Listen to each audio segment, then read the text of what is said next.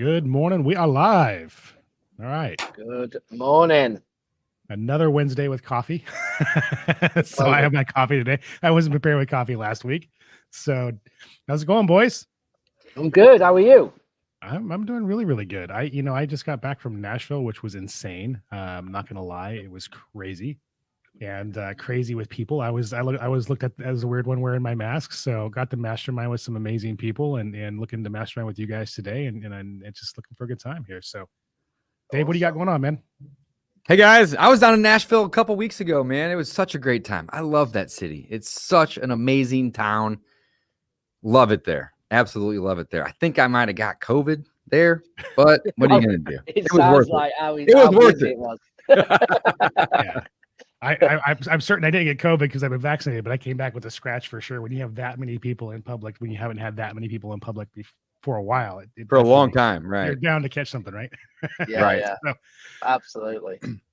Very cool. All right, right, we're here, here to answer questions. We're here to help people out. We're here to just uh, talk about some of the things that we have going on. So, if you have questions, make sure you're asking questions. Uh, I don't know. Anybody want to share some wins? I know you, Gavin, you had one.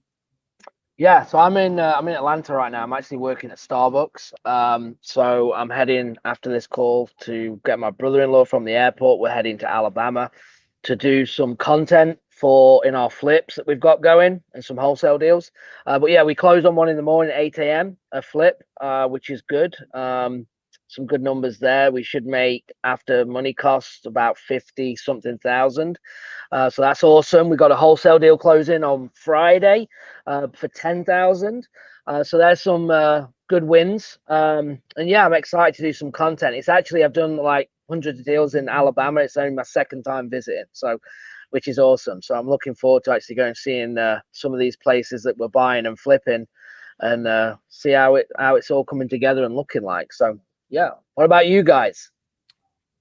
I sat with my team yesterday. Um, first time I've done it in a while, and I, I, definitely realized I need to do it more often. But we actually sat the entire morning and listened to recordings back and just bantered with each other about the improvements that they could be making, and uh, real realizing that that is something that I definitely want to be putting out there.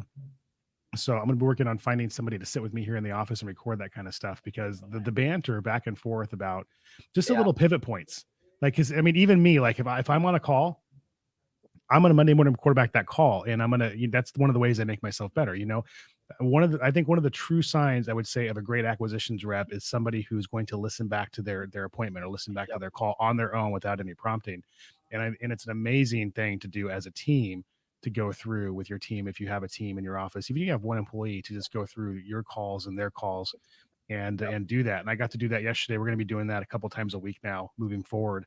And it was yep. a lot of fun, and uh, and and I can already see the energy in my team just increase tenfold from doing that. So I, I consider that a win. Yeah, that's huge. That's huge, and I think as well, it's the fastest way to learn, right? Of being on the phone and the skill and and of of of closing deals because and that goes for us as well, right? The team, but for us, like there's times when I think I've absolutely nailed a call, and then what happens is um, I think I nailed the call, and I'll listen back to it and go, "Why did I say that? I can't remember saying that. Oh, I should have done here. I should have pivoted. Yeah. I could have said that." And you, you, you learn so much faster by doing that. But I love that bringing the team in and creating that. Um, yes, I think that's a that's a huge win. I don't. Okay, so you, the three of us are in a different group. Uh, we're we're in a mass, like a brotherhood mastermind that is not business technically related. It's more just being better at being a person, being better at being a man, being better at being at business, right? Yep. And I'm not sure if you, I don't remember if you guys on the call or not, but there was a call we just did recently talking about sales, and um, a lot of us who've been doing this for years, it was it, one of the things they they had mentioned was unconscious competence. I don't know if I brought this up in the last conversation we had or not we yeah. are able to do things and we can't explain why we do them and we probably don't even know why we do them when it comes to sales when we pivot when we ha- when we have responses to something somebody says that's that's an amazing response it's like right off the cuff it's like a comedian that can when you heckle them they just come back at you right with with these yep. one liners these zingers that that knock you off your toes well as as as acquisitions people i know myself i can do that but it's it's literally from years of doing that, listening back to the call, Monday morning quarterback in the conversation, going through my head, could I have said this differently or that differently? Oh, Those are the things that I think ultimately make a good closer. A good closer isn't necessarily born; I think we have a certain gut instinct right out of the gate, but we hone that instinct. We hone the hunt and the drive through the years to the point where it just happens. You know, you poke the bear, the bear bites you, and it, it's instantaneous, right? Yeah. So No, absolutely. And and and the the beauty is as well with closing is that everyone has their own technique, right? You've got like the hard close, you've got the soft close, you've got the more personal person. Uh, there's there's different ways, um, and I think what I always teach is to be you, right? There's Mhm. certain phrases that you can use, there's certain positioning that you can use, there's certain questions you can frame, and you can learn that. But at the end of the day, you can't be David Dodge or Don Costa. You got to be you, and you've got to put you've got to put your own spin on it, right? Well, and that's Um, that, that's a fantastic point because Dave and Dodge and Don Costa are two uniquely different people. Dave is high Abs- energy to Yes. the point. I'm I'm I'm a I'm, I'm somebody I'm going to speak less. I'm going to ask a question Yeah. and you're not going to hear from me for an hour if I'm going to let you talk because you're going to tell me all Yeah. the ways to close you. Yeah. So we we're we're going to Dave and I are going to close completely differently, completely totally differently. If you if you sit with us in a room, you'll see exactly why. Yeah. And um, ultimately, at the end of the day, we're both successful at it. Hundred percent. So, Hey, speaking of that, guys, I was I was with that group that we're talking about, that multiple or that that mastermind group, um, over the last two days, and um, one of the guys in the group, one of my favorite people of all time, Gary Boomershine, was in there, and he had a really really good tip. Can we take that comment down just for a second? We'll add it right back. Yeah. Cool, perfect. Just because I can't see myself and it's freaking me out. uh, Gary said when he hires a new guy for acquisitions, right? A new doesn't have to be guy, guy, girl, a new person for acquisitions. And right away, right when he gets them on onboarded and gets them going, um, and, and maybe you guys are doing this. I hadn't really heard this prior, so I was actually like very impressed. And uh, you know, I'm gonna I'm gonna probably start doing this as well. But he tells them, "Hey, just go get me some contracts. I don't care what the price is. It doesn't even have to be a discounted price. Go get me some contracts." get comfortable closing and talking to sellers and getting the contract out and signing those contracts with the people. Now, this is not, this is assuming it's in person. You know, they're running appointments, not necessarily virtual, but it doesn't even really matter, right?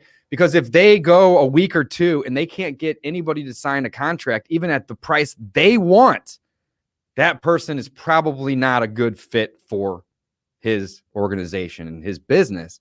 And, you know, I hadn't really thought of that. And I'm just thinking, man, that's such a great tool. So obviously, you want to try to get some discount, maybe even just 10 or 15%, because at that point, you can negotiate them down, right? But if they can't get the seller to sign a contract at the number the seller wants or close to it, how do you expect them to be able to go get a contract at 50 or 60 cents on the dollar? So, just a side nugget there. You know, if you guys are trying to build your business and you're not a one man show and you do have an acquisitions person or a team, you know, or just somebody that's helping you and they're new, maybe implement that strategy. Hey, go out and try to get me some contracts right away. That's your number one goal. Obviously, you're going to train that person and work alongside that person.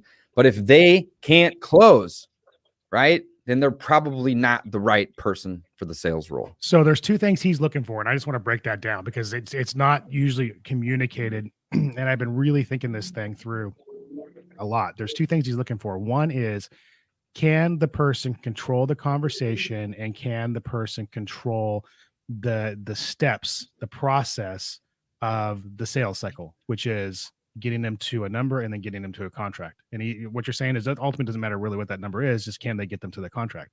So can the person maintain control or do they lose control? Because if you're losing control, you're not getting to the finish line. You're getting verbals and they're going dark on you and all that kind of stuff like that.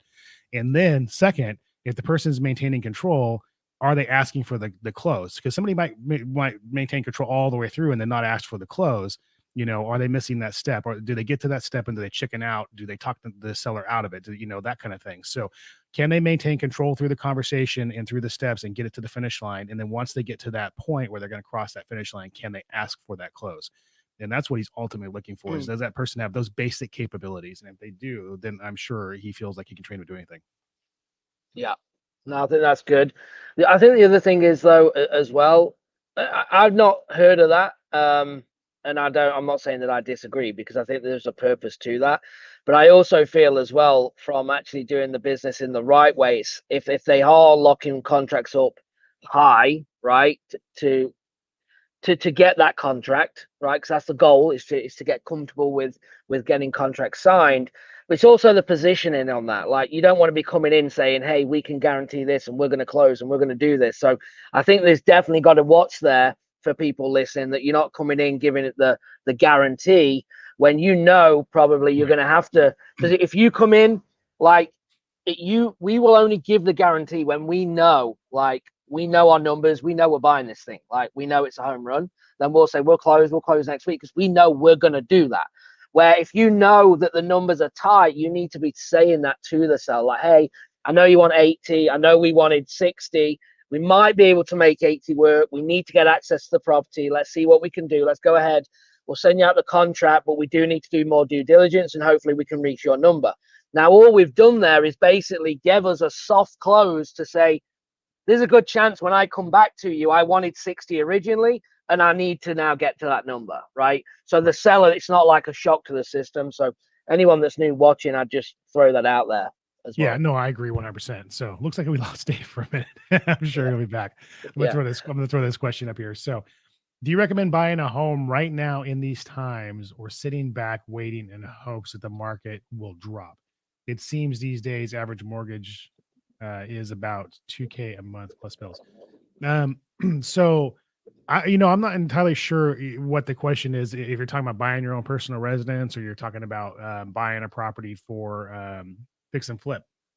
Yep. I will say, I just recently bought a personal residence. Um, I talk about this openly. I paid retail. It makes me sick. It, that's totally against every every religious I- belief I have. I did when I bought mine as well. Yeah. So when you find you're never going to find your your perfect house um, through a deal usually Yeah. but and i just recently did and and ultimately my situation and the way i'm doing it and the way i position myself if the market does um, have any correction i will i will be fine in that property I, I may lose a little bit of the money i put into it in equity but i'm okay with that it's a home that it, i don't mind keeping for a lot of years so uh, my situation was one that that just made sense. It- It could potentially be a bad investment. That's fine, but I'm in a position to make a bad investment.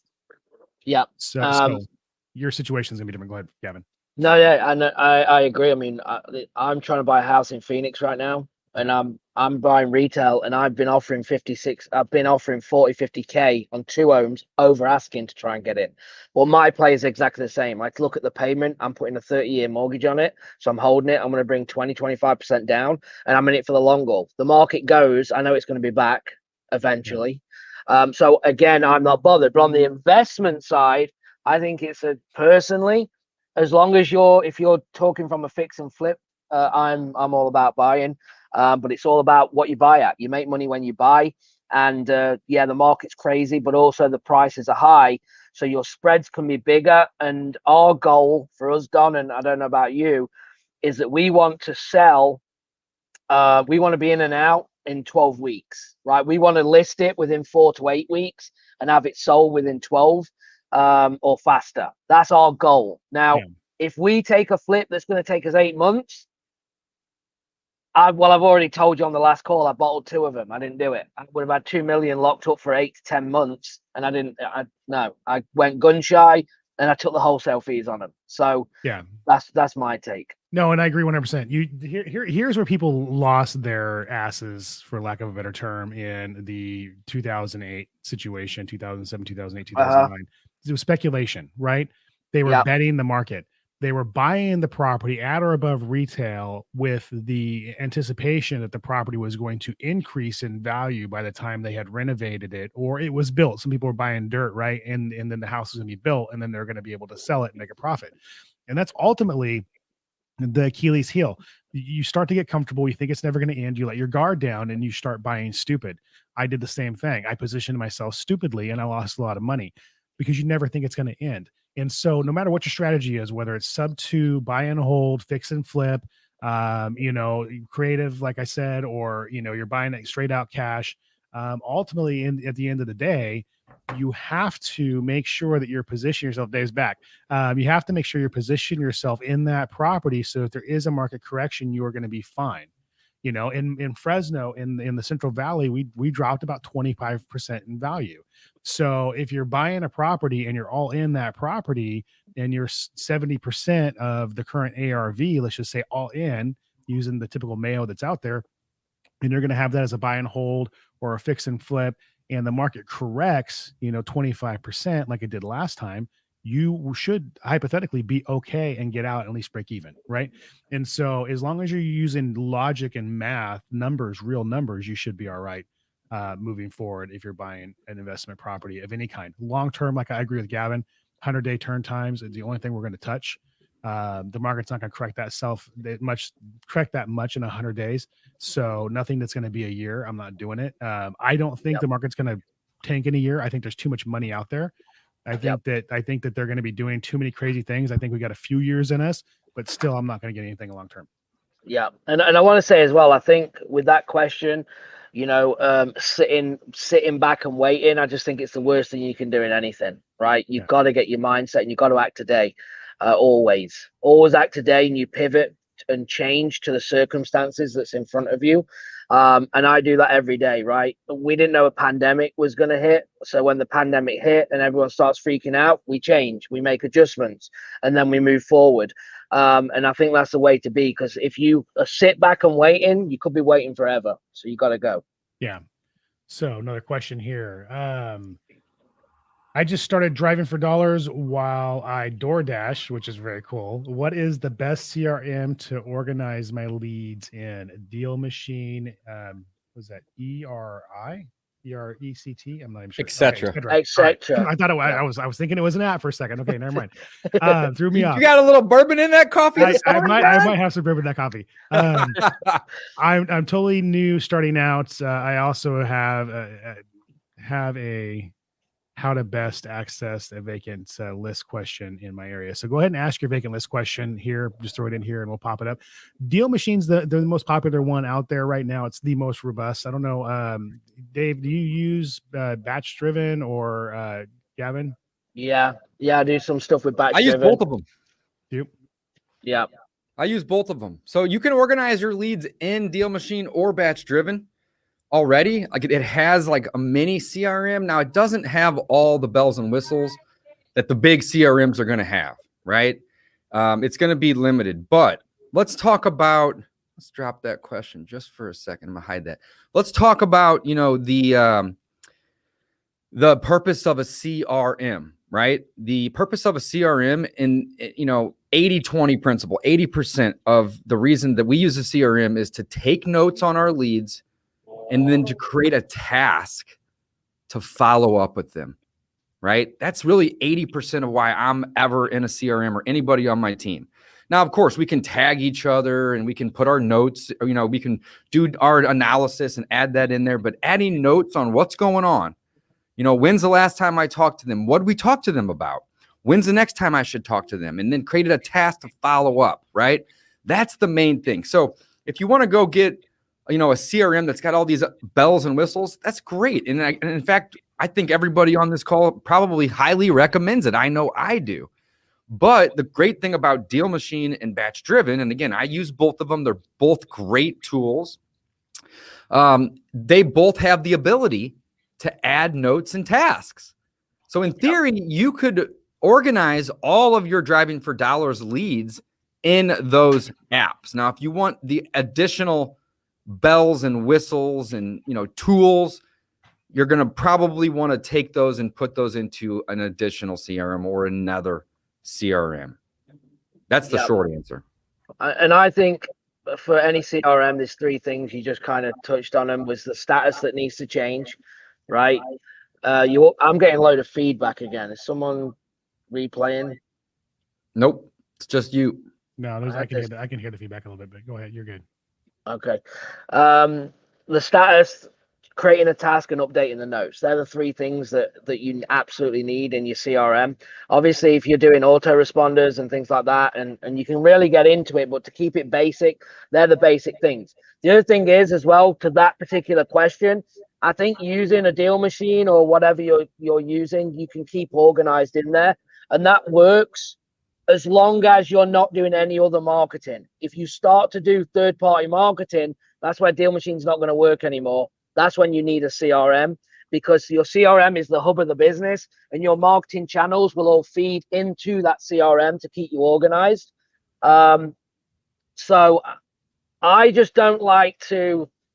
The CRM's important, I guess, um, but it's not going to make you money. It keeps you organized, right? And I think there's a key key there. So if you're new, try not overthink it. If that if if if Deal Machine's working for you and it's keeping you organized, and you can do them three things of status, notes, okay, and creating a task, and then roll with that, make some money, and then when you start adding marketing channels, you need to get into a CRM. I, I someone have a little bit different opinion to to a degree. I think I think that you should try to have a CRM um, implemented in your organization from almost day one. Um, one because it's a lot harder to try to clean up a mess when you're in the middle of the weeds. It is. Um, and, and to learn a program. I think if you have the ability, there's some free ones out there. If you have the ability to get in and start to learn it as you go and start to track things as you go, I think it's very important. Uh, a lot of us are entrepreneurs. We don't do that. I'm the king at somebody somebody made a comment one time like I'm I'm in a bulldozer and I'm just plowing everything down and leaving a destruction behind me. Um, you know, and that's that's how we are as entrepreneurs, and we that's why we build teams to clean up our messes for us. But ultimately, at the end of the day, if you can get in the habit of you know being organized and documenting and being in a CRM. Um, in the long term, you're going to be able to bring a team in around you. It's going to be able to utilize that to help you become very, very successful. And my CRM makes me a ton of money so much money it's ridiculous i can count over $200000 just in january that my my crm made me because my crm is documented every single lead that's ever come in my organization in the last i don't know how many years. And follow up is my most profitable marketing channel out there.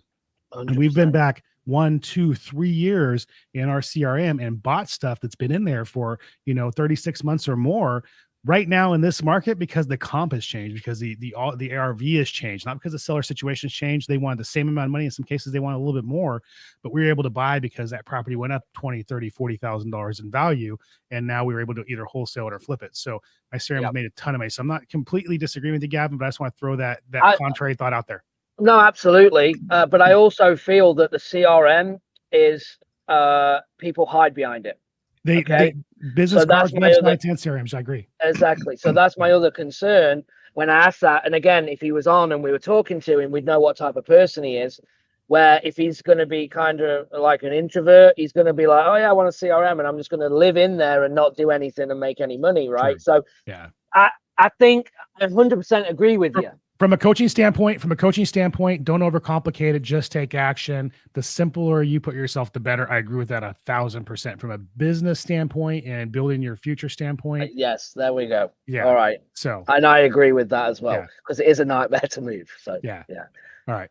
So yeah, but it was, uh, so Matt threw another question: How do I find uh, a, and how do I find and buy a vacant list? Like what company to purchase from?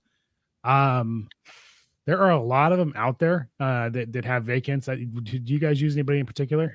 Yeah, we've got actually um what you could do, Matt, is uh if you go to uh, I think I've got it here actually. If you go to uh, batchleads.io slash closers, you can actually pull a free vacant list from there. We have like five thousand records that you can have for free. Uh, so that's one of the, the resources that I use. Um, also, um, guys, we use PropStream as well.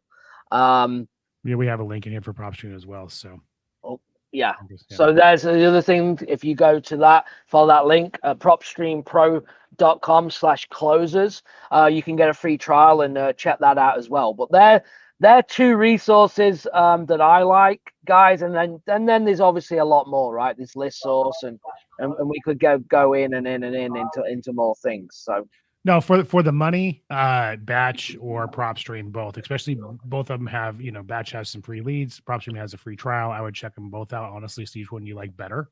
Is what I would do if I were you. Is go into both of them, see which one you like like to play in better, and uh, and ultimately choose the one that's gonna be best for you.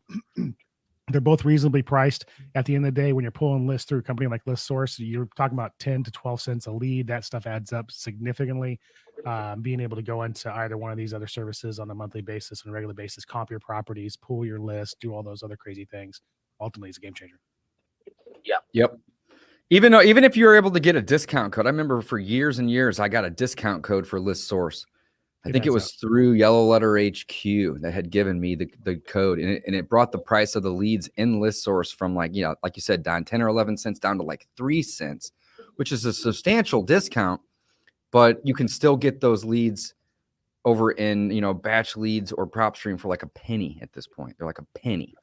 so that's well, going to probably be your most cost effective approach to get leads, uh, especially the vacants. I mean, the vacants, the vacant leads are, man, I don't know about you guys, but I would say 75% or more of the deals that we're buying in my market here in the Midwest in Missouri are vacant houses. Now, they may or may not be on the vacant list, but when I buy them, there's nobody living in them. They're vacant houses, right? And the USPS is actually the one that marks houses as vacant or not. So that data, the vacant data, is actually coming from the United States Postal Service. But here's here's, here's something I learned. That takes about six months for that To update, to, to update. So it probably is going to be vacant for There almost you- six months there you go. before it updates in in, in in in the USPS um, file, which means D for D, D for D, you're going to be the first one to see it, right? D for So, D. D for D, driving for That's all. right. That's exactly right. Absolutely. Yeah. Uh, but yeah, PropStream, uh, batch batch leads, both great, great resources. Um, I use both of those daily. You know, literally, I use them both daily, and uh, they have great data. It's super cost effective. For sure. Um, and, and again, if you want to get them trials, guys, just do slash closers, okay? And uh, you'll be hooked up with some free stuff. Um, no, that's good. So, what are the questions? Do we have another question, Don? Sorry, I flipped over. Let me see.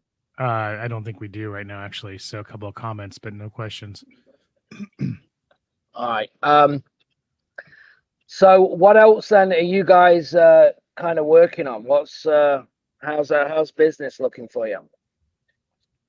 Business has been good. You know, it's it's really hard to get a house right now at 50 or 60 cents on the dollar like we typically like to buy just because the market's so hot. Um, but we're still buying deals. In fact, we contracted one yesterday. We contracted two or three last week. Um, in fact, I think right now, pending deals that we're closing, you know, it's somewhere around 12 or 14 deals that we have in the pipeline right now. And these are buy and holds, by the way. This isn't wholesales or even flicks and Yeah. flips. This is, you know, let's call it, let's call it 14. I think we're at 14 right now. We have 14 pending rentals. So there's still deals out there, even with this market in its current craziness and, and the conditions that we're facing with, you know, supply shortages. There are still deals to be had out there. You just gotta market. You gotta get up and and, and make some noise and and and let people know that you are interested in buying properties. And Yeah. I would say of the 14 that's pending, uh, you know, in, in my business, I would say nine, maybe 10 were referrals. They weren't from a cold call or a postcard or a cold text. Yeah. Um, They were referrals from Yeah. agents that had listings or new people.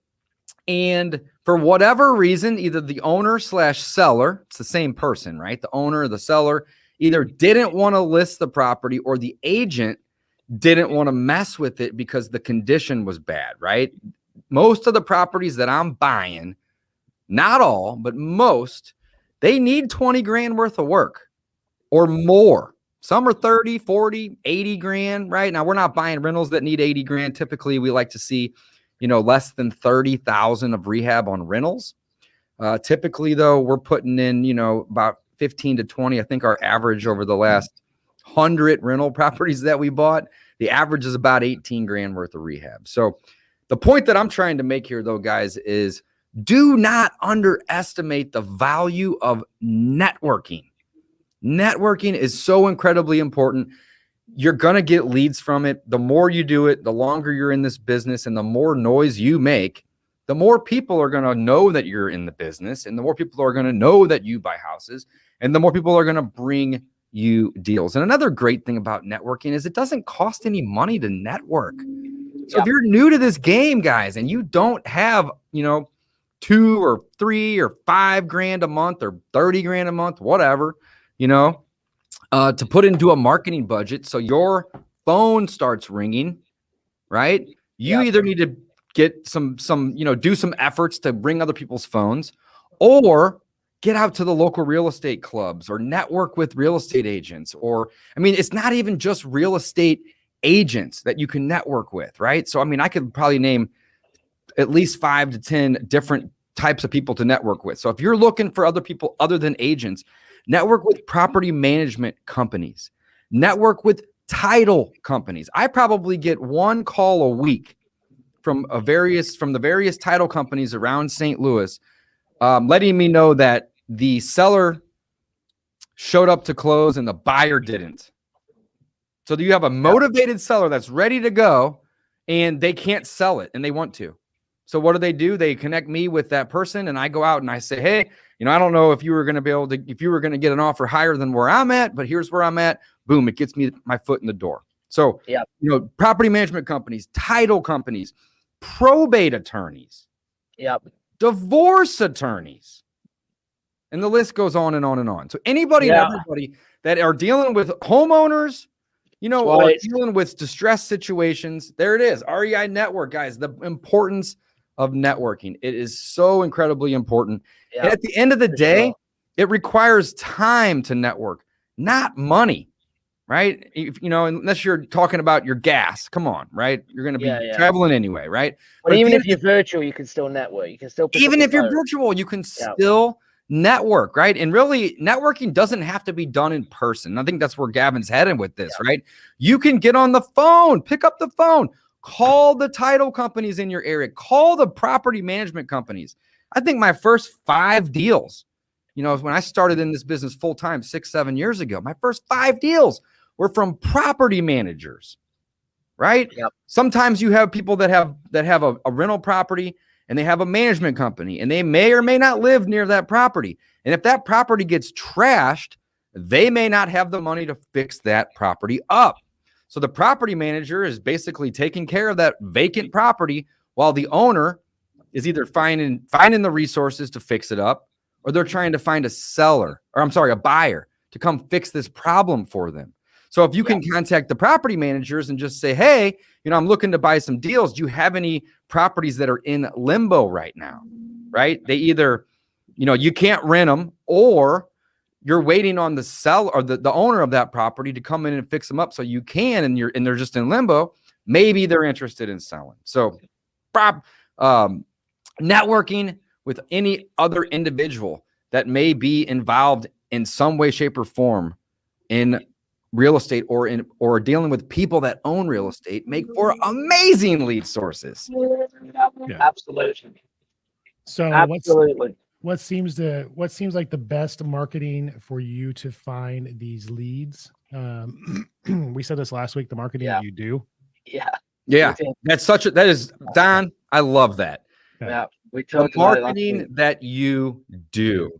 The Any one that- or any- the one you focus on, right? The one you focus on. on. Yeah. Here's the here's the thing, guys. There is probably a hundred ways to go about finding motivated sellers. There's probably three or four hundred ways, but there's about a hundred proven ways that everybody on this on this call here, you know, is, is essentially doing at some point in their business.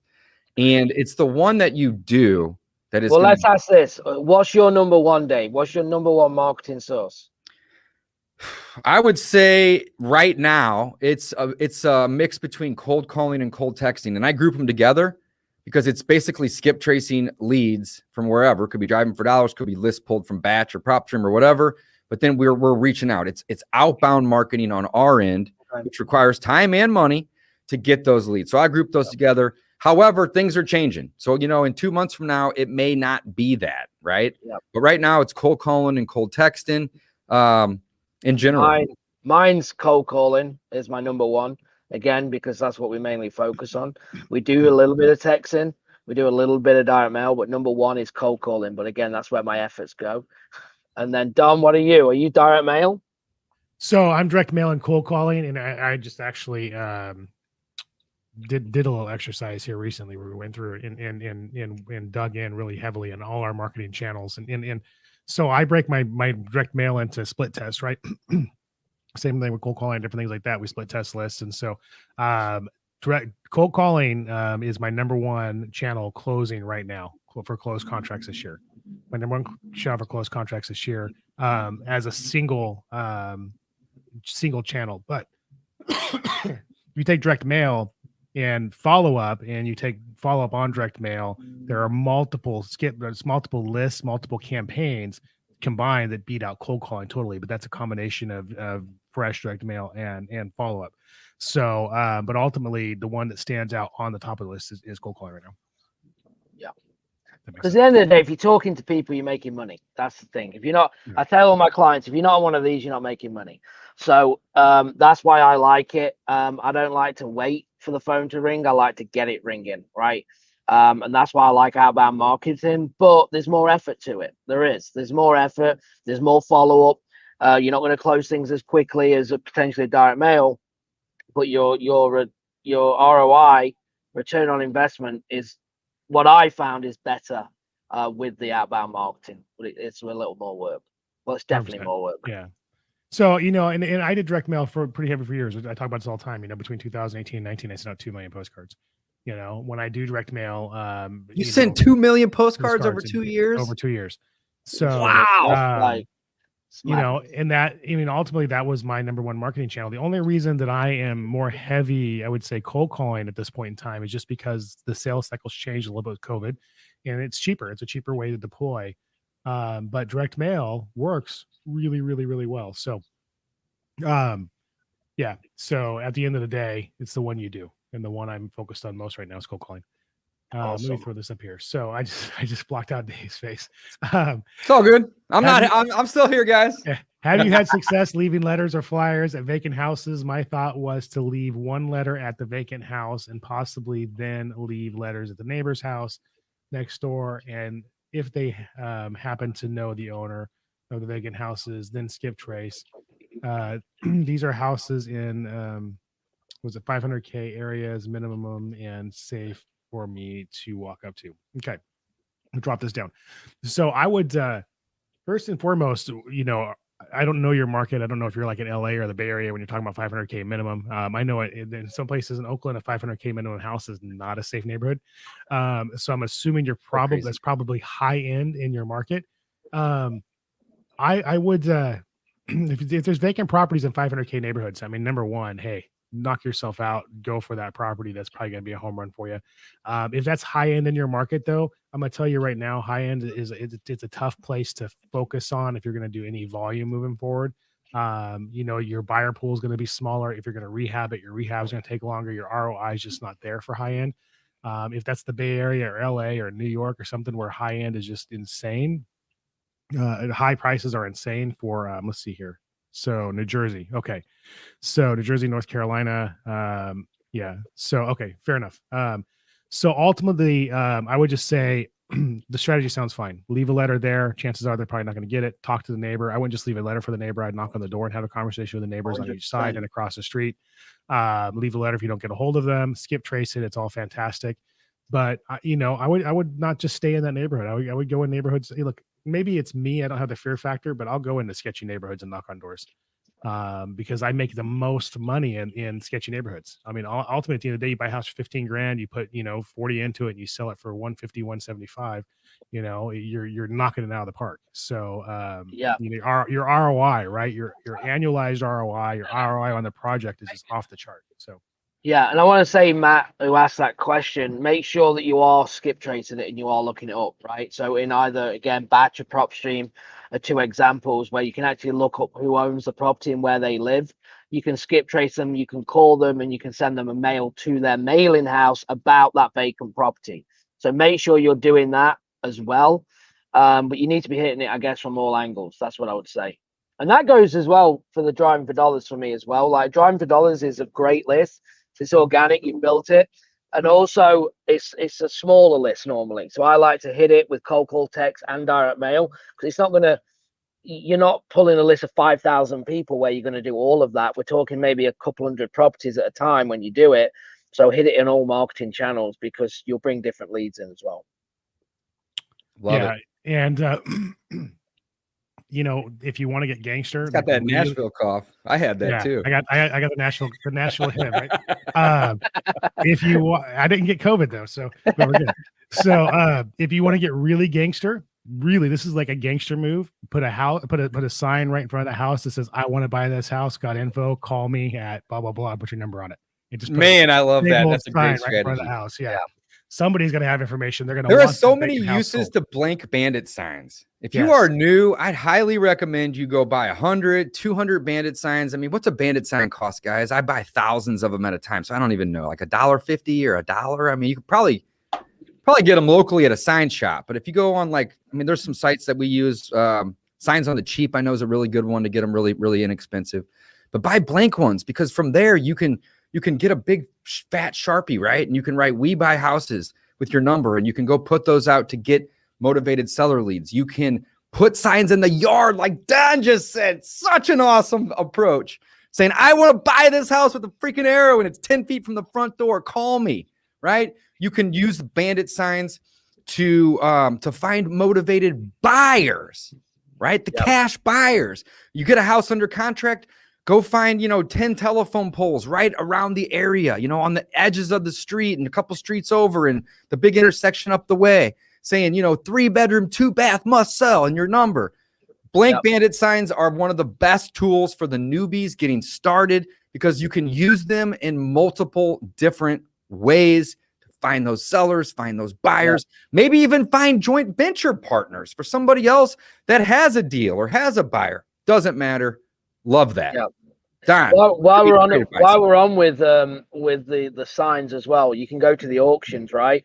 Uh, as well, and you can have a sign there. I got that from Brandon Simmons, a friend of mine, and he had like, "Hey, text this number if you want to buy a deal today," because all these people at the auctions have got ready to go with cash. They're ready to bid, right? They're ready to go. So he used to pick up a very active buyers list uh, by doing that as well. Love it. Great approach, man. Great approach. Bandit signs are powerful, guys. Do not discount the power of bandit signs. And one Love it. more, one more is, and then we'll move on.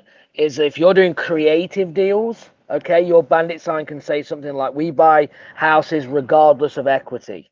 Okay, Yeah. we buy houses regardless of equity is a good sign if you're doing any creative deals. So anyway, let's roll. 100%. Love it. Guys, we got some more questions. Let's keep it rocking. I have never used PropStream, but the cost is $100 a month just for access to the system, correct? And then you pay to pull lists and skip trace. So yes and no. It's 100 bucks a month for the basic package. Um, I believe that gives you app access. I've been a, I've been a customer for almost two years at this point. Um, so it's $100 a month, but that includes Luke. That includes 10,000 exports. Mhm. So basically, you can get 10,000 leads included, not on top, included for that 100 bucks a month. So 10,000 divided by 100 is one penny. That means you're basically getting leads for one penny up to 10,000. If you want to up that to 20,000, 50,000, 100,000, you can do so. There's an upcharge to do so. Uh, but 10,000 leads a month, assuming you're in one market, for most investors or small companies is more than enough. Like I don't, I barely go over 10. I think I pay for a hundred thousand leads.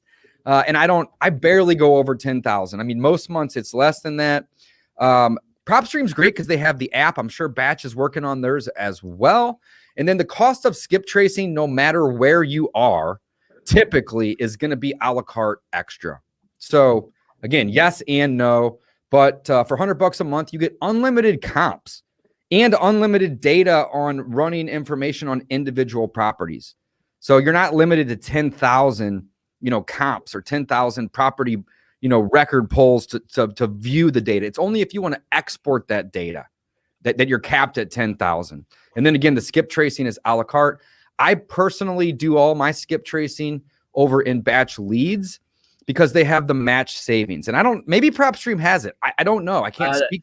Yeah, I know it does. I know it does. Uh, you can skip trace, but again, I don't use it for that personally. So Don, you might you might use it, but we, me and Dave both use Batch, don't we? We, we we use Skip Force for skip tracing, and they they they will remove the duplicates as well. Awesome. a lot- a yeah. So the match savings is huge, guys.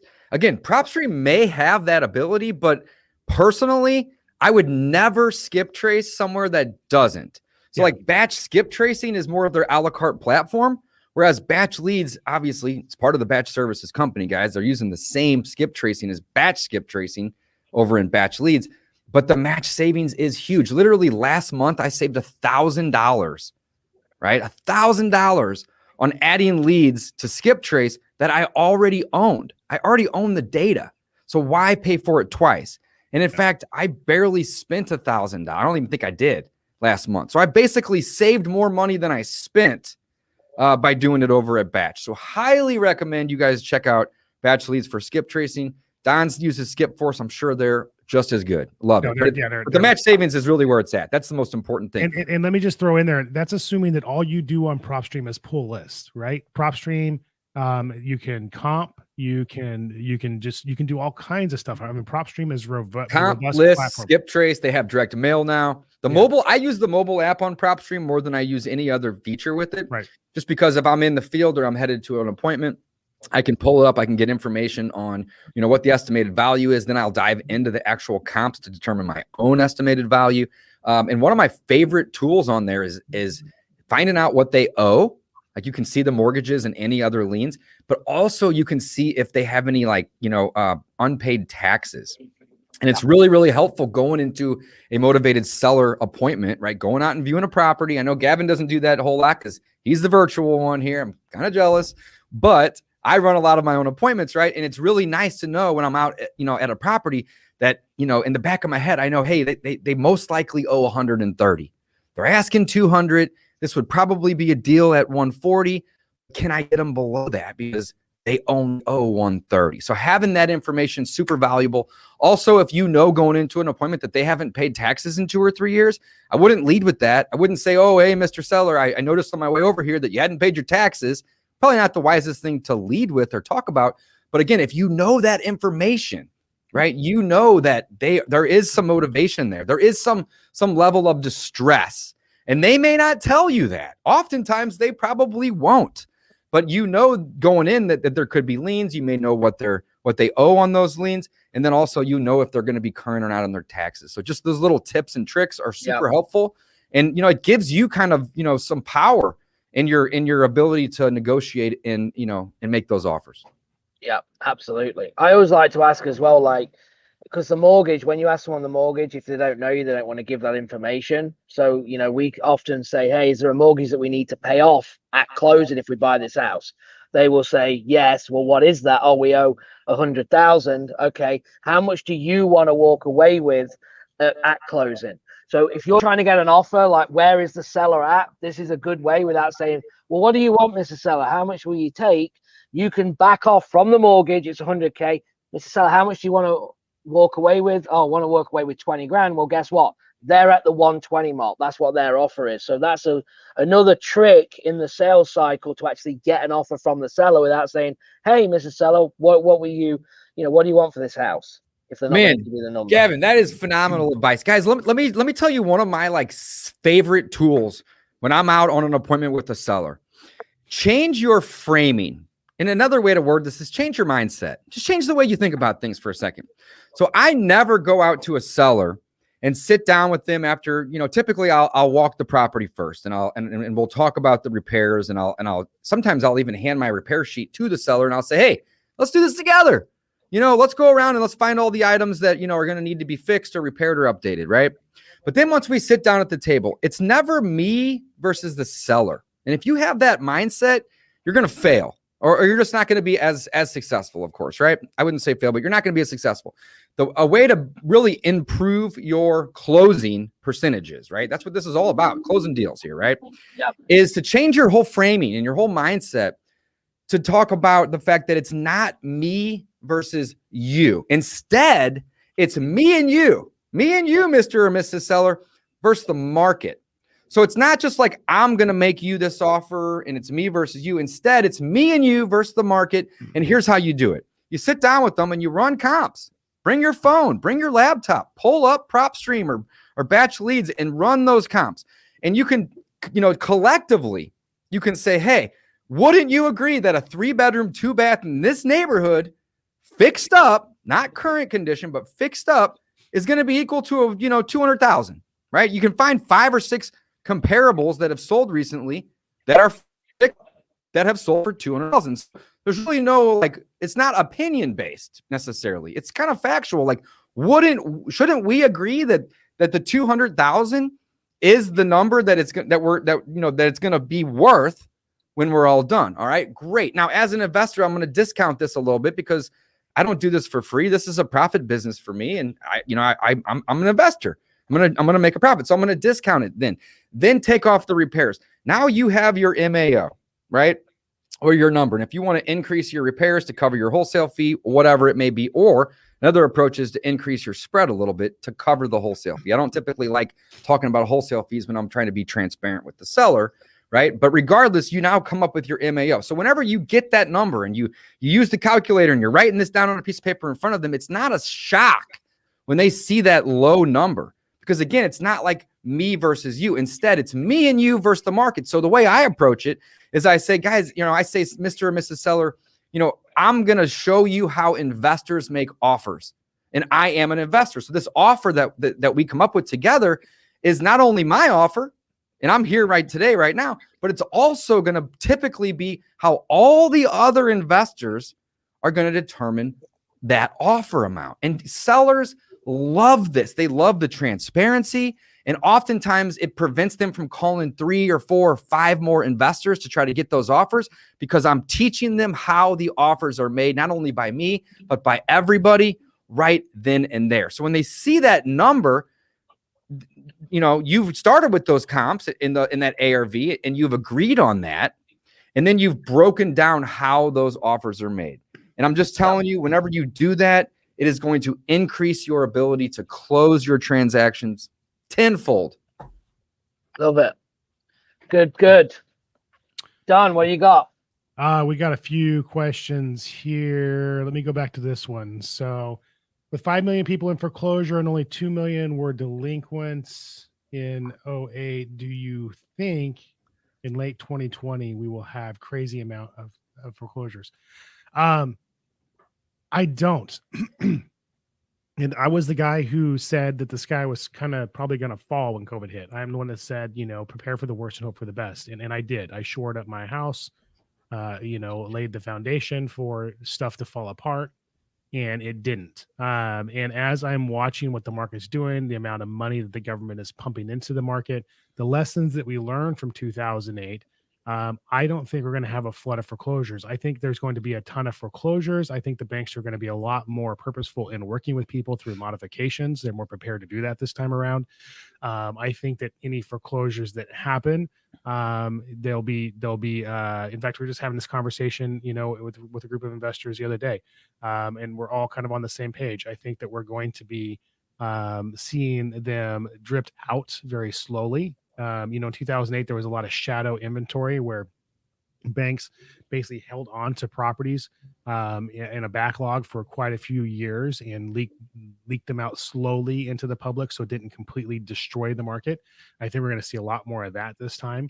Um, so I, I don't. I'm not as much the sky is falling at this point in time. I think there's so many things in play right now that there's an impact, and people are going to be losing their homes and stuff's going to happen, I don't think we're going to see the impact of it um, the way we did in 2008. I just don't. I think that I think that uh, the, I, I just think there's going to be too much you know going on that we're not going to see that's going to prevent us from from having the impact we had in 2008. But that's my opinion. Yeah, Gavin, what do you think? I I, I mean I I find it hard to comment on it really because my whole mindset is that I mean, they've been saying it's coming, been crashing what for like two, three years now, right? And it just keeps going up.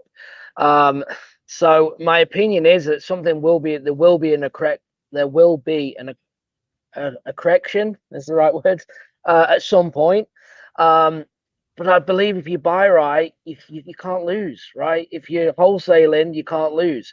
If you're um, buying on seller finance, owner finance, you're locking in the mortgages. If you're doing wraps, whatever, and it's cash flowing, okay, and it's on a long term period, you can't lose. If you're flipping and you're in and out within eight to 12 weeks, you can't lose. And then what happens is, as it starts to go, if the in, if the mortgage rates go up, I believe the mortgage rates have got to change and they've got to start going in the other direction. And that's when things will start to turn, in my opinion, right? When we start to see that, that's when I'm going to be more paying more attention to it. Um, I just don't, I just, I just don't look at it too much, guys. I know, I know we're here to answer that question because it's scary. People are investing right now, but if you buy right, you you, you can't lose because you can get out and you can sell and make your money, and you're on to the next one. So, man, that Um, such a great point, guys. You make your money when you buy. You Yeah. get paid when you sell. And that's why my brand is called Discount Property Investor because we buy all of our property at a discount and you should too. If you buy at a good price, you're protected, right? So, Gavin, I agree 100%. Don, I don't disagree with what you said. I just don't know, right? It, it's that's a tough one. Definitely a tough one for sure. Um, I don't think that the banks are going to flood the market with these foreclosures because what's that going to do to the value of the property they're trying to sell? It's going to tank it. I mean, think about it. If you are a bank and you got 200,000 properties in foreclosure at your at your big bank, are you going to just put them all out for sale tomorrow? Hell no. Cuz then it's going to tank the market. So they're going to probably put these out, you know, slowly drip them out. Um, is it going to have an effect? Yeah, of course it's going to have some effect because we haven't had tons of foreclosures recently due to COVID. But I don't think it's going to tank the market. That's my two cents on it. Yeah, I agree. And, and nobody knows. Well- nobody nobody knew that COVID was going to make the market go crazy and insane. You know, nobody knew that. So Yep. every, everything is an educated guess and a bet. And that's that's it's an important thing to throw out there. So um let's see here. I've I've got one of my acquisition guys actually on. I'm glad he said he was eating lunch and he's going to get back on the phone. so Scotty Free, how you doing? But I want to bring a question that he brought up here. Scotty asked, I mean, oh, he first asked this. So yeah, I'm heading to Alabama, so I'll see you tomorrow. Um, and then this question here: How do you guys feel about comps at PropStream and Batch? So we use a lot Zillow. We do use Zillow uh, for solds, um, especially because we can pull you know comps in in in in one of our areas. But what are you guys using to pull comps, and what do you feel about the two that he's asking? Um, okay, so first I want to point out that you said that when you use comps for Zillow, you didn't say the Zestimate, you said you're using Solds. solds. Okay, I want to point that well, out. Yeah. Yes. want to make sure that people are hearing that because this estimate is generally garbage right now right now it might be a good bet because the market's on fire but typically it's garbage um and then um ultimately like for the markets that we we have mls access we're ultimately using the mls because nothing beats the mls nothing you know at the end of the day. We're in, you know we're in states right now where we don't have mls access. We're using propstream and tax records um to pull comps. And comps at the end of the day they're an educated guess. I mean you know it, it's, it's a little bit of experience it's a little bit of gut it's a little bit of a, of a roll of the dice to a certain degree. Um, as long as you're doing it smart um, and you're staying within major cross streets um, you're staying within a subdivision that's built in 1960 you're not betting on a subdivision built in 2005 those kind of things. Um, you're generally going to get it right. And um, so you know zillow solds are a great way to do that. Um, propstream and you know is a great way to do that. Um, just don't be going too far out and don't be and making making sure they're like properties in year and size and square footage and beds and baths and you're you should be okay so. Yep. I agree completely. I agree completely. Sometimes prop stream, um, I've noticed that, like, for example, you know, a property like we just we just locked one up yesterday. It has a value of about 120. It's a little rental, three bedroom, two bath, very small, 900 square foot house. Um, and the Zestimate was like 105. And, and we ran our own comps, and the uh, the value is probably around 115, 120. However, it's listed for sale right now. So it's actually an on market property. It's a short sale and it's only listed for like 60,000. So of course PropStream's going to going to change their number to say well the value isn't 120 if it's actually on sale listed right now for 60, right? So in that scenario the Zestimate was closer. But I wouldn't I think the I think the takeaway here is mm-hmm. don't just look at one. Don't look at the Zestimate. Don't look at the prop stream value. Don't look at the batch leads value.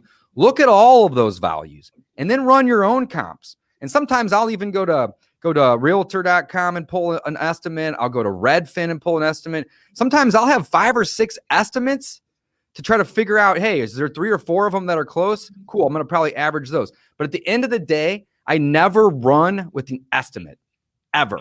I use that information to help weigh what I think it's going to be. But in order to get a true estimated after repair value, I always look at those comps. And it may not be like I'm doing a deep dive, guys. I mean, you can you could look at, you know, super super close houses in proximity and figure out if they're similar in size and type. Um, and only you only need to find a couple typically, right?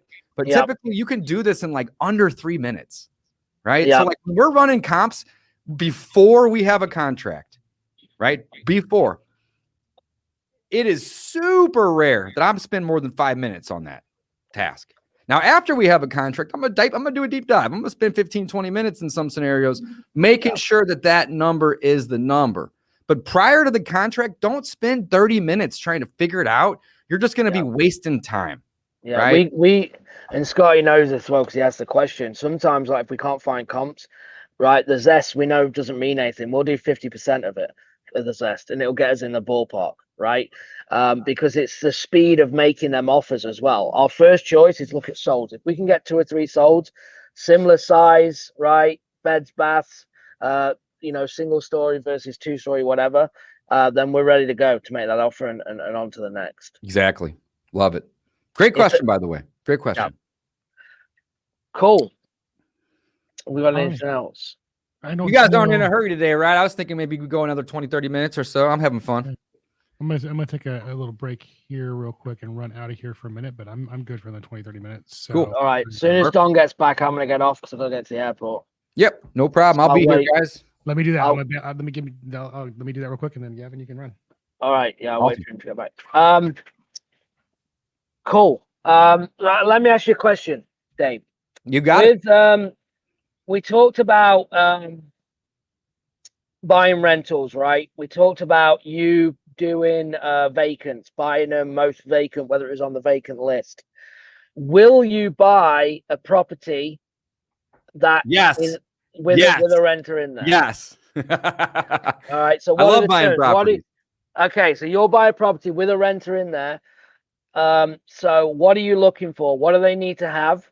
Uh, what information do you need to have to purchase that property with the tenant in place? So if the price is low enough, I don't need any information at all. Doesn't Okay. matter. So even I- if they're not paying, you will do the eviction. Hundred percent. I like the ones the most that the tenant hasn't paid. They refuse to leave. I got to evict because really all that means to me is that that cost in time, I'm going to discount three to five times that amount on my Yep. offer. Right. So what are we doing, Gavin? We're buying problems from people.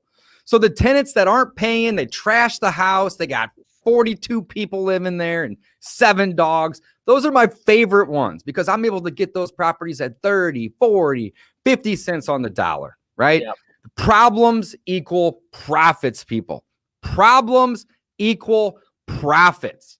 Yeah, So, I love you that. know, so typically it doesn't matter. Now, if the tenant's current and they're in good standing, I'm typically only going to want to see two things. I want to see the lease. I want to make sure they have a lease. If they don't have one, again, not a big deal. I'll still buy it, but I'm going to discount it even more. But I want to see the lease because I want to see, you know, if they have a deposit, how much the rent is, when it ends. Are they in a month to month or are or am I obligated to to um honor the the, existing yeah. lease, right? And then number two is I want to see the rent rolls. And the reason I want to see the rent rolls is I want to see, you know, are they paying on time? That's what the rent rolls typically show you when they pay, how much they're paying, and when they're paying. I also want to see, you know, are they um, are they paying late fees if they're late, right? Because if they're not, we're going to start charging them, right? Um, and again, the lease is going to outline what those late fees are, how much per day, when they start. Looks like we got Don back. We'll add him back. Um, you know, so on and so forth, right? So typically a lease and a rent roll is all I need. But if they don't have that, it doesn't mean I'm not going to buy it. In fact, I'm buying two right now. Of the 14 I was talking about earlier, I'm buying two. One, the tenant hasn't paid in four months, and the other, they're behind maybe one or two months. Um, so we'll have to evict one, maybe two, but the other one, you know, we're going to obviously try to go get them caught up and work with them. You know, Yeah. my my business isn't typically trying to find houses with unruly people and a victim. That's not the game here. That's not the goal. But as an mm. investor, this is a business. Yeah. And if they aren't paying, then that's what we'll do. And the cost to evict in Missouri, everywhere is going to be a little different, guys. The cost to evict in Missouri, don't quote me on this, but I think we maybe pay three or four hundred dollars. It takes about two months. Now, obviously, over COVID, there was a delay there, but we're back. We can evict. Yeah, yeah. Yeah. And you're talking, you know, maybe two months, um, and you're talking maybe three, four hundred bucks. So it's not it's not that expensive. The the biggest thing is the opportunity cost on the lost rent. That's that's your main issue. So, but again, so just to round that up into then, the offer, and it's not a big deal. yeah. So just to round that up, we can buy properties with tenants in, right? Absolutely. If they're paying on time, if they're we get the rent rolls, we get the information, then great, we can move forward. If it isn't, um, if if if they're not paying paying rent and they haven't for months, fine, okay. We're just going to get a deeper discount. We're going to cover for what's ahead of us, right? If we can get it a real real low discount, okay. Um. So yeah, so that was good. I just I wanted to you know point that Our out. main man, Ricardo. Ricardo, What's up? He's down in Tulum. Man, I am. He's everywhere. He called me at the weekend. He, Hopefully, he's got a coffee to have with us here this morning, Mhm. this afternoon, in some places, depending on where you're at. I love it, man. Ricardo is the man. Love that Yeah. guy. We got we, the three of us plus him have a picture with us all smoking some stogies down there. I will have to find that and dig that up. That's Oh, uh, that's true. Yeah. great picture. Love that picture. All Right. right, let's keep it. I it moving. What do we got? I'm going. So good to see you all. Appreciate you everyone joining and listening. Uh, make sure as well. We should have said this earlier. Make sure that you share this as much as you can. Okay, share it to your social media. Take a picture, put it, post it, whatever you can. We appreciate it. Um, thank you so much, guys. I appreciate you. I'll leave you to it. Now I can just exit out and you, we're good, right? yeah, you're good. All right. Awesome. Appreciate you. Later, Thanks, Gavin. guys. We'll see you soon, buddy. All right, what do we got next? Let's find some more questions here. We got some good ones here today.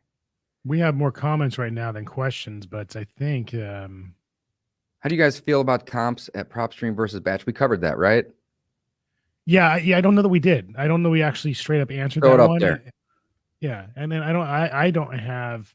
I'll be, I'll be honest. Like we have PropStream. I pull lists out of PropStream. Um, I have somebody in my office do the comps off of PropStream. We haven't used Batch, so I don't have, I don't have a comment as to which one's better. I think they're very similar, right, Dave? Yeah, they're very similar. In fact, PropStream's been around a lot longer. Um, the the comping service over on Batch Leads has come a really, really lo- far way. It's come a long way. Um, you know, three or four months ago, I would have, you know, to be completely honest, I would have said, eh, not there yet, but it's there in my opinion today. Um, again, when you're when you're running the comps, guys, all you're looking for is sold properties. I don't typically look at actives. I don't even typically look at pendings. Um, pendings are good to know if you know to see, you know, if if properties are selling or not.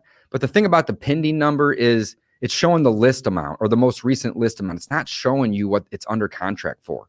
Right. You don't see that until it's sold typically. So, So, so agent agents and, and appraisers though will call the listing agent on that property and ask that information. What's in con- now? If you off the street, you're probably not gonna get that information out of somebody, but agents and, and appraisers will use that information. it's a great point. I, I love. I didn't, actually didn't even know that. That's man, I'm learning stuff here. This is Yeah. great. Absolutely. Yeah. Uh, but but at the end of the day, guys, don't look at the estimated values. You know, again, look at them to to to have more insight and information about the deal, but don't take that estimated value and run with it. You know what you're looking for when you're running comps. I mean, let, us simplify this down to the, the simplest way. You're looking for solds that are recent. You're looking for close proximity, and you're looking for like. That's it. Don't overthink it. Don't try to comp a three story property to a ranch. Don't try to comp a property that's 17 miles away. I'm exaggerating here, but I'm having fun. And don't try to comp a property that was sold 14 years ago. Yeah. Keep it simple. Something very close that has sold recently that is similar in likeness. So likeness means, you know, similar square footage, similar type of home and similar number of bed and bath. Can can you comp a 3 or 4 bedroom house to a different to the opposite, a 3 to a 4? Well, yeah, of course, but you're going to discount those or raise those numbers a little bit. Just don't try to comp a 5 bedroom to a 2 bedroom. The most or the more like that property you can find, the better. And that's that's the name of it. That's the answer. So in terms of comps, you know, over at at PropStream versus Batch Leads in in in, in regards to, to Scotty's num or question here, um, both of them are great at this point, by all means. Um, PropStream has the app. I love that. But but- Batch obviously has a lot more tools that I'm using in my business with the list stacking and the skip tracing and the and the SMS and you know all types of other stuff. They actually just added direct mail, uh, which we've been testing and playing with a little bit. Um, so again, you know, both are going to be really really good solutions. Great question. Yeah, I, agree 100%. And and just to piggyback on what you said, a good when you say, you know, uh, five bedroom to a two bedroom, that kind of thing. A good rule of thumb, you know, a lot of people will say plus or minus 200 feet. I like to do plus or minus 100 feet. So if the house is 1500 versus 1600, you know, uh, 1500 three bedroom, two bath versus 1600 two bedroom, two bath, that the 1600 is still a reasonable comparable, right? For uh, you're, you're trying to get a cost per square foot. So maybe the the 1600 is the only comparable you can find and it's it's sold at $150 a square foot you just time your 1500 square foot house times $150 a square foot you're going to have your number but you don't want to go to an 1800 square foot house or a 1200 square foot house and try Right. to use those numbers unless you don't have anything alike and and the other thing to, to, to consider too because when you're in older neighborhoods, we have what we equate to mansions in the hood. Sometimes somebody's added on to a home or was a custom build, and it's a 3,000 square foot house in a neighborhood that has nothing bigger than 1,300 square feet, right? And so a lot of people will try to use the comparables of the 1,200 square foot house to comp that mansion in the hood, that 3,000 square foot house, that 2,600 square foot house, and your cost per square foot at a buck fifty for the 1,200 square foot house is not going to equate on the 2600 square foot house. You're going to probably be like a buck 25 for that 2600 square foot house because it's it's an anomaly in a neighborhood. So I don't want to throw out more information we need to, but there's just there's things to consider um, when you're doing comps, especially when you don't have a lot of a lot of new wholesalers won't have a, a like property and they'll try to use numbers that are unreasonable to get to a number. And just i want you to start thinking through you know logical thought. Is somebody going to want to pay an absorbed amount of money for a house that's bigger than everything else in that neighborhood? Um you know and are they likely to pay double they're not they're not going to do that so Right. uh, And, and- when we say like, guys, just don't overcomplicate it though. Just find like properties. Earlier, I had mentioned, you know, don't comp a three story to a ranch, um, but also keep in mind that you know properties can be very different that look alike. So you may have two ranch houses and one has a basement, one doesn't. Those really aren't like properties. So if your subject property is a a ranch that's a slab, try to find other ranch slabs, Mhm. right? So basically, the more like your property, the better. Don says take your square footage from 200 on either side down to 100. I love that.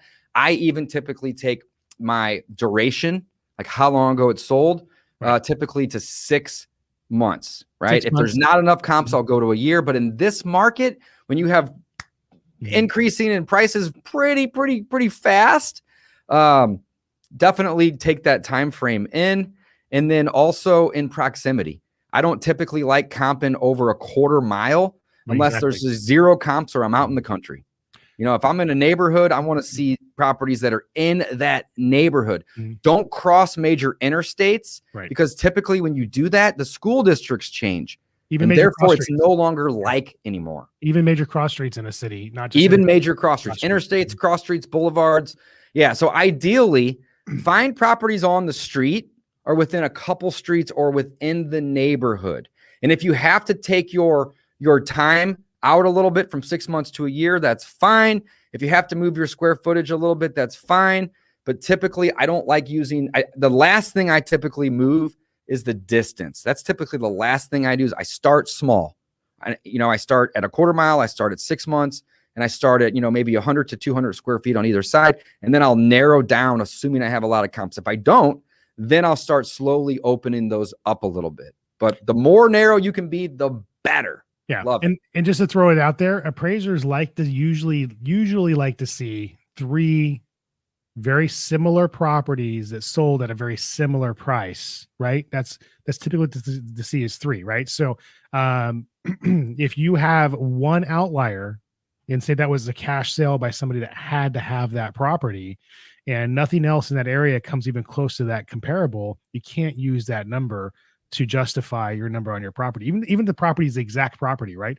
We've had that situation where somebody had to have a property, they paid cash for it, they way overpaid for it, different market, obviously, and that was an outlier. An appraiser's not going to use that. They're going to consider it, but they're not going to use that value. They're going to lump it in in averages with with three or four other properties that are like properties and and what they sold for, and that's going to bring that number down. So you know, probably way more information we need to throw out there, but just things to consider when you're looking. Yeah. I mean, if you're if you're brand new at this, guys, and you're just getting started, don't overthink it. You know, when, if you're running your comps in Batch Leads or PropStream, it's gonna it's gonna give you some presets, and just work off of the presets. And if you mm. have too many comps, then then narrow them in a little bit. If you don't have enough, then take them out a little bit. Don't overthink. Again, there's three things that I look for typically. It is like properties. It is time, like how long ago, duration. Typically, I like six months or less. Um, and it is proximity. And that's really the main thing. Once you you know if you if you really want to narrow it down you could probably add two or three more things to that. But typically from the hip that's the main things you're looking for. Great question. Do we have any more? Looks like Ricardo said he's got his coffee. He just got done trying to scuba dive i love it man i got to go down to Tulum and visit that sounds yeah. awesome very cool very cool so um, let's see. Matt says each person comps differently, kind of depends on how you evaluate it. You know, the numbers are the numbers are the numbers at the end of the day. a lot of people will throw opinion in there and they'll they'll speculate to a certain degree. But at, at the end of the day, if you're just going off sheer numbers, the comp is going to be the comp. Agreed. Know? Yeah. So yeah. um see here. I got I do have I have the national cough. Um, I read an appraisal manual from Amazon, and now I feel like I know my shit. that's that's got to be a hard read. Um, that's right. So, all right. Well, Dave, we don't have that many more questions here. It looks like we might be good for the day. Hey, I love it, man. I love it. Well, guys, thanks for watching Coffee with Closers live. David Dodge, Don Costa, Gavin, he's already left for the day. Every weekday, every I'm sorry, every Wednesday, not weekday, every Wednesday at 9 Pacific, 11 Central, 12 Eastern. Don, Gavin, and I will be going live, and we love talking real estate, all things real estate. So, guys, thanks for watching. Uh, text the number at the bottom here. It's scrolling down here at the bottom. Um, we are building out a website that's got free resources. And uh, you can text that number to get that information. You'll also get uh, weekly tips and tricks and updates from Don, Gavin, and I at that number. So I would highly encourage you guys to text flip to that number so you can get those updates. And I think that's probably it. Don, what you got, man? Is that it? That's it. That's it. I think so. So um, it, I'm gonna, uh, if you don't mind, I'm gonna plug the mastermind. If anybody wants Absolutely. to be a mastermind, I mean, we have an amazing community. If you're already doing deals, you got to already kind of have a business in place. You're watching this and and you're already doing deals, you want to be part of a community. Dave, Dave's a member of, of mm-hmm. the mastermind. So um, the inner circle elite, um, we are investors coming together to help each other out. We got some amazing things going on. Our next meeting is going to be in Nashville. Actually, I just go back to Nashville, but our next meeting is going to be in Nashville, August 5th and 6th. And I'd love to see people apply for that at beinthisroom.com. So just go to beinthisroom.com and apply and uh, we'll see about uh, getting you in the room. So that's that's what I got. So all be right. in this room.com, right? I just want to make sure I got that right. Absolutely. Boom. So, I just added it into the comments area, guys love the, the group. Don, thank you so much for putting this together. There is some amazing people in this group. And uh, yeah, I, I, I can't speak, you know, I can't speak highly. I can't speak any highly about any more highly about it. Can't get my words here. I need another coffee. Great yeah. group. so, all right, Dave. Always love talking to you, brother. So, likewise, uh, likewise. All right, guys, signing off. Until next time. Thanks for watching Coffee with Closers Live. We'll see you till next time.